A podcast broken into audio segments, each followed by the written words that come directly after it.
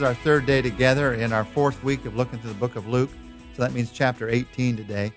We're continuing along this journey with Jesus. And in one sense, if you if you put yourself in this journey, not just reading what the disciples did, but seeing yourself as a disciple on this journey with Jesus, this is the journey of your life. Jesus is headed toward the cross. And all along the way, he is teaching us as his followers. In this chapter, the focus is on the disciples. And he has four attitudes of the heart that are vital for any follower of Jesus. Pray and don't give up, he says. Don't be prideful, he says. Let the children come to me, he says. Remember that what's impossible with men is possible for God, he says. If you want to be a disciple, a follower of Jesus Christ, those are core attitudes of the heart, core values in your life. First, Jesus says, pray and don't give up. Chapter 18, verse 1. Then Jesus told his disciples a parable to show them that they should always pray and not give up. And then he goes on to tell the story of an unjust judge who answered a widow's request, not because he wanted to, but just because she was persistent. And at the end of that story, Jesus says in verse 7 And will not God bring about justice for his chosen ones, who cry out to him day and night? Will he keep putting them off? I tell you, he will see that they get justice and quickly. However, when the Son of Man comes, will he find faith on the earth? Now, this is another parable of negative comparison, which we talked about at the beginning of the week. Jesus isn't saying God is like the unjust judge. He's saying if an unjust judge will do this, won't God, your Father, who loves you, who created you, won't He do this? So Jesus says, always pray. Don't give up. Now, I do not understand the mystery of prayer. I do not understand the timing of God's answers or the times when I don't seem to see an answer. But I do understand that God has told me to not give up. And I do understand when that God that when God says you will see justice quickly. Now, quickly to us means in the next few seconds. Quickly to God might mean in eternity. Because he knows the time we have on this earth is, is so very, very brief.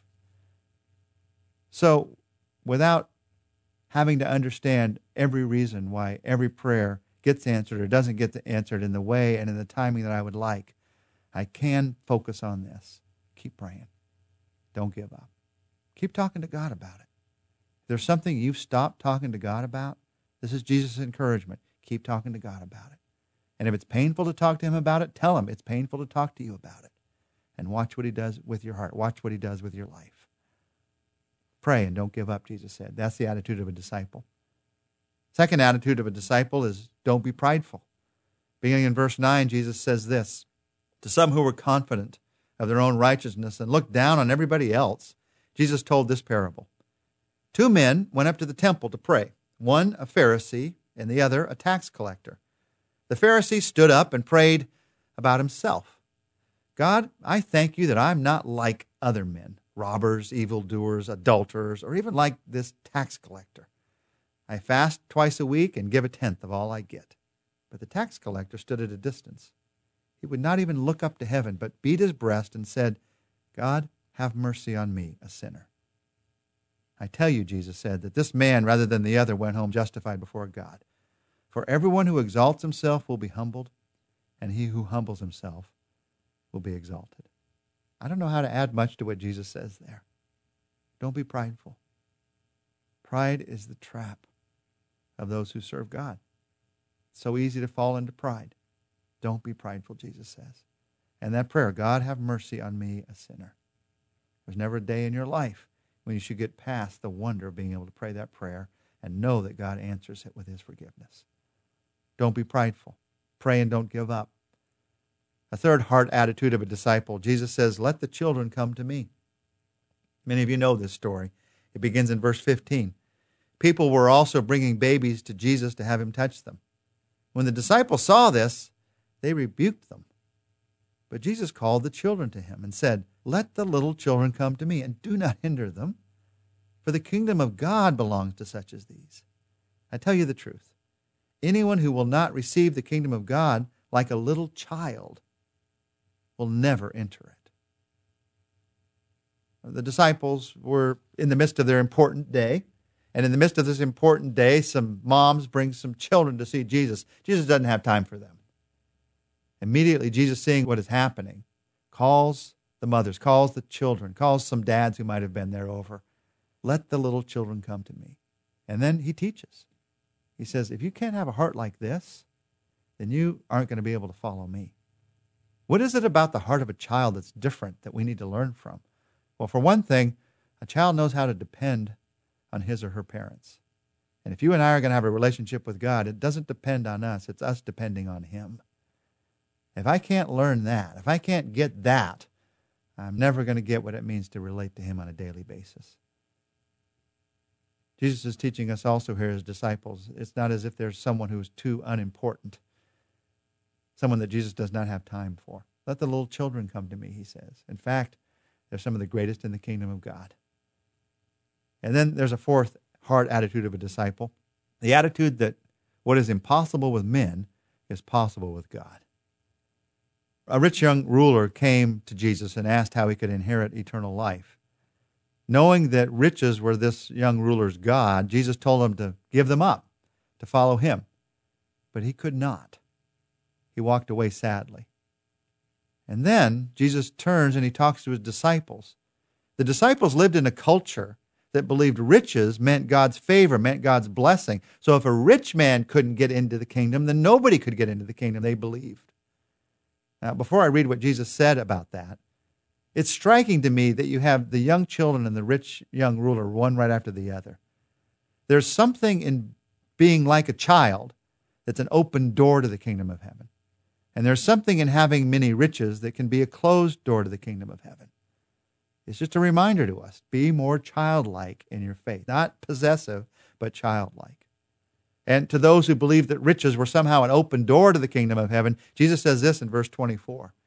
Jesus looked at him and said, how hard it is for the rich to enter into the kingdom of God. Indeed, it's easier for a camel to go through the eye of a needle than for a rich man to enter the kingdom of God. Those who heard him asked, Who then can be saved? Jesus replied, What is impossible with men is possible with God. As a steward, as a manager of what God has given, I'm not looking at what I can do for him. I'm looking for what he can do in us, what he can do in this world. If I'm looking at what's possible for men, then riches are going to be impressive, and buildings, and budgets, and schedules, and all the things that impress us, all the things that we can see. But those are just an example of tools that God can use. But if that's all I build on, that tool actually becomes a weight, a weight around my neck, because I'm just depending on what's possible for me. What's impossible for men is possible with God. Salvation itself is not possible without the saving grace of God in Jesus Christ. You can't earn it on your own. You can't buy it on your own. You can't work for it on your own. And neither is any other work that God wants to do in our lives. I know you want to be involved in the impossible. So don't get involved in what just men can do. Look for what can God do. As Jesus is walking with his disciples, he once again, as they're coming towards the end of this journey, he reminds them of the journey they're on. Verses 31 to 34. Jesus took the twelve aside and he told them, We're going up to Jerusalem, and everything that is written by the prophets about the Son of Man will be fulfilled. He will be handed over to the Gentiles. They will mock him, insult him, spit on him, flog him, and kill him. On the third day, he will rise again. The disciples did not understand any of this. Its meaning was hidden from them and they did not know what he was talking about. The disciples didn't understand. Now, you and I are on the other side of the cross, it's as clear as a bell. The exact things that Jesus said would happen did happen. We can see it, we know it. But they didn't get it because they hadn't yet seen it. As I read about these disciples, it makes me wonder. It makes me wonder what it is that God is telling me that I just don't get because I haven't seen it yet. And I just don't get that he could do in my finances or that he could do in my family or that he could do in my faith. If you haven't seen it yet, but God is telling you to do it, go ahead and do it. Because as you do it, that's when you will see it. And then as you see it, that is that is a glorious moment of saying, Lord, now my eyes are opened. We're going to see that in these disciples' lives in a few chapters. But how about your life? What's hidden from you right now? It's often at the point where God is asking you to do something and you don't understand why, and you're resistant because it doesn't make sense to you. It's hidden from you right now. And your step of faith is to say, God, yes, yes, I'll do that.